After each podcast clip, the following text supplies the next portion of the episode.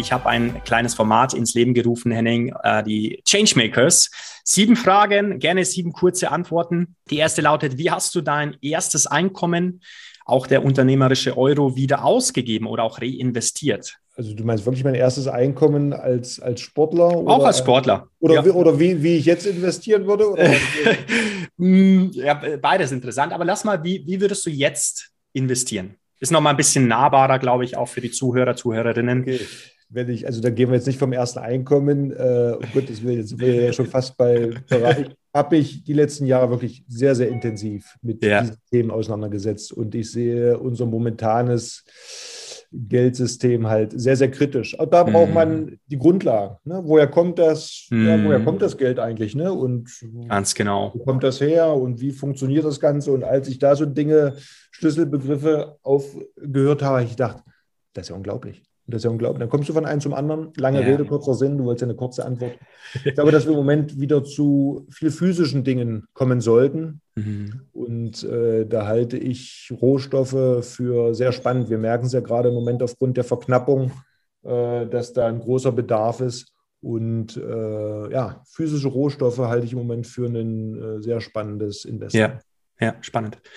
Wer oder was inspiriert dich, jeden Tag besser zu werden? Ja, mein, mein Trainingspartner uh, Uwe Dressler. Uwe Dressler. Mit dem, ich im Fitness, mit dem ich im Fitnessstudio, hat ja ein Fitnessstudio in Kronau, der hat, war selber Bodybuilder, echt super. Und die Ansätze, also da sieht man mal den Unterschied zwischen Individualsport und Mannschaftssport. Mannschaftssport, mhm. schmeißt den Ball in den Raum, alle rennen. Macht mhm. super Spaß.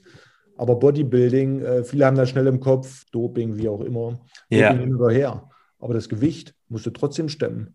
Ja, und das nicht einmal, sondern viele hunderte Male. Und da habe ich großen Respekt vor. Und das ist auch, wo du merkst, was, wie wichtig der Kopf ist. Ja, da, aus diesen Gesprächen habe ich sehr, sehr viel äh, gelernt, weil er auch viele äh, spirituelle Themen hat. Und äh, das finde ich sehr, sehr spannend, mich mit ihm auseinanderzusetzen. Und äh, diese Gespräche, die inspirieren mich. Ja.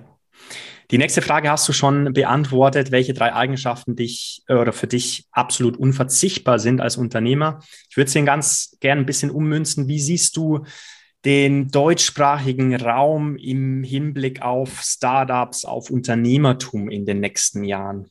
Äh, kann ich nicht genau beantworten, weil ich es natürlich mm. nicht im internationalen Vergleich weiß. Ich gehe mal auch da historisch äh, von aus. Ich glaube, dass Deutschland innovativ war. Ne? Also viele Sachen sind aus Deutschland gekommen und mein Wunsch wäre, dass wir da wieder hinkommen. Ich glaube, dass IT ein wichtiges Hilfsmittel ist, um in die neue Zeit oder neuen Wandel zu erleben und auch Dinge, die leichter umzusetzen sind durch IT oder KI, was da ja vor uns steht, äh, wenn es für die Menschen hilfreich ist, auf jeden Fall. Ja.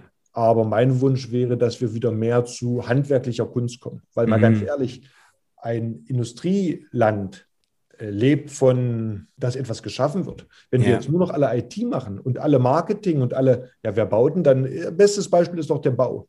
Mhm. Gibt es denn noch, wo gibt es denn noch deutsche Bauarbeiter? Das sind doch alles Menschen, die aus Rumänien, ja. aus dem Ostblock mehr oder weniger kommen. Ja. Und da sehe ich große Gefahren. Also, dass das Handwerk auch wieder den, den, Stellenwert bekommt, mhm. der ihm zusteht. Dass wir, ich habe von Qualität vorhin gesprochen.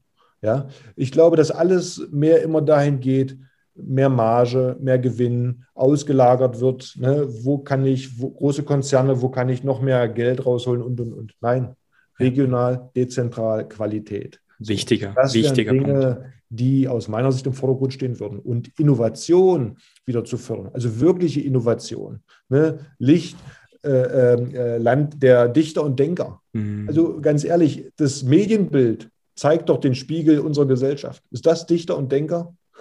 Dazu muss ich glaube nicht. Sagen. Ja. Und das, das fördert dann auch wieder Zufriedenheit, dass die Leute über das Produkt, was sie schaffen, eine Zufriedenheit bekommen und über das Geld, was sie über die eine, über den Verkauf des Produktes davon auch gut leben zu können.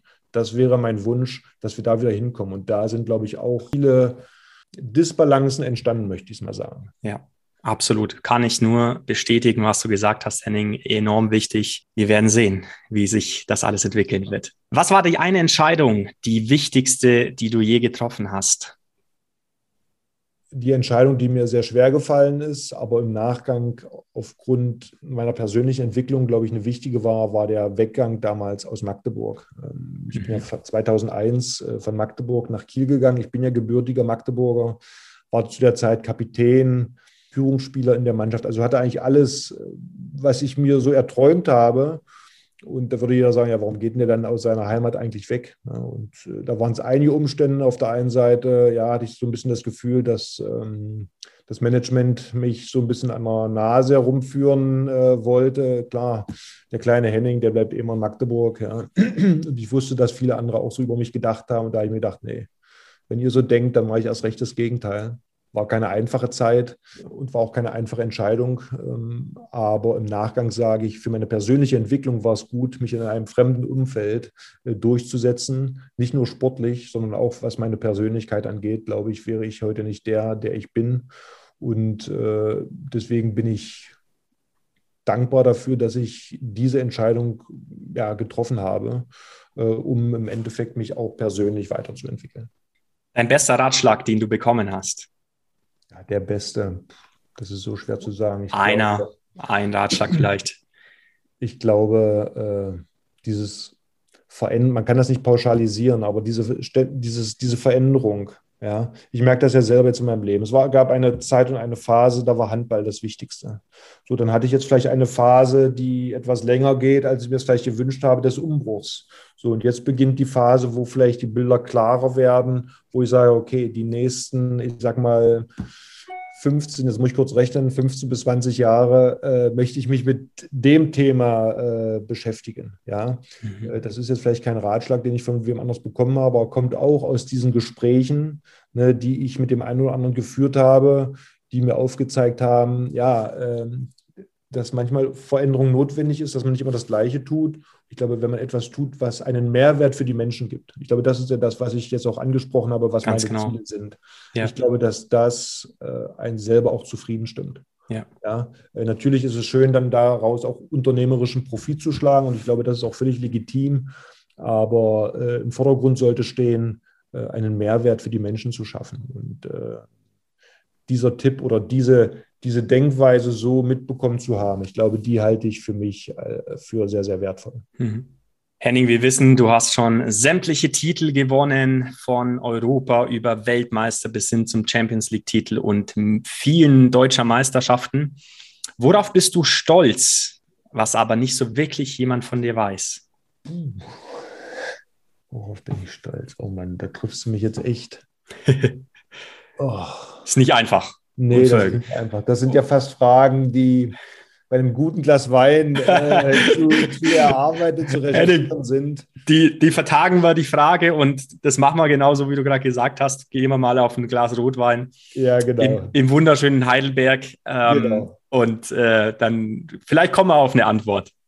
Genau. Ne? Letzte dahingehend, welche inspirierende Story, und da bin ich mir sicher, da wird dir jemand einfallen, aus dem Sport oder auch aus der Wirtschaft würdest du hier gern mal hören im Podcast? Ich muss jetzt mal ganz schnell durchgehen, weil ich höre mir ja viele interessante und gute Leute an und da, äh, auch da ist es so jetzt so über den Daumen, ähm, ist es immer sehr, sehr schwierig, weil wenn ich jetzt hier eine Aussage tätige, möchte ich die ja auch inhaltlich sehr, sehr gut machen, aber der mir sofort einfällt, ist äh, der Dr. Markus Krall, mhm. der CEO von der Degussa, äh, der das Geldsystem ganz gut erklärt ja, und äh, auch gewisse Zyklen aufzeigt und, und, und, äh, der sehr kritisch ist, aber seinen Standpunkt sehr gut mit Argumenten unterlegt. Und Super. das gefällt mir eigentlich sehr, sehr gut. Ne? Spannend. Auf der anderen Seite aber nicht nur kritisch zu sein, sondern auch in Buchveröffentlichungen äh, Vorschläge macht, wie ein, ich sage mal so, ein, ein neues Gesellschafts- und auch Geldsystem Dafür macht er Vorschläge. Und das finde ich sehr, sehr gut. Ja, also nicht nur kritisch sein, ich meine, kritisch können wir alle schnell sein, sondern auch Vorschläge zu machen, wie kann man es besser machen. Lösungen, in Lösungen Lös zu denken. Ja. Genau, lösungsorientiert. Ja. Und da finde ich äh, die Aussagen, die er dort tätigt, äh, in den Buchveröffentlichungen für sehr sinnvoll, für nachvollziehbar, für vielleicht auch, wie soll ich sagen, historisch oder aufbauend auf historischen äh, Fakten, die es vielleicht schon mal gegeben hat ne, in mhm. Gesellschaftssystemen. Also wie gesagt, er wäre jemand, den ich sehr gerne anhöre und den ich auch nur empfehlen kann. Er ist äh, rhetorisch sehr, sehr gut und Großartig. inhaltlich äh, mit sehr vielen guten Argumenten bestückt. Schön. Der wird sicher den Podcast bereichern können, wenn ich ihn zu Gesicht oder wie sagt man da so schön, äh, wenn ich ihn ans Mikrofon bekomme. Lass uns das einfach ausdrücken. Und apropos Buch, auch ich habe äh, Großes vor, Henning. Ich möchte auch ein Buch schreiben in der Zeit, wo ich mich jetzt äh, oder wo ich in Thailand sein werde. Da bist dann du natürlich auch ein, ein Teil davon oder ich würde es natürlich extrem freuen, wenn du da mitwirken würdest, beziehungsweise durch deine Story da auch ja, mit dabei sein kannst.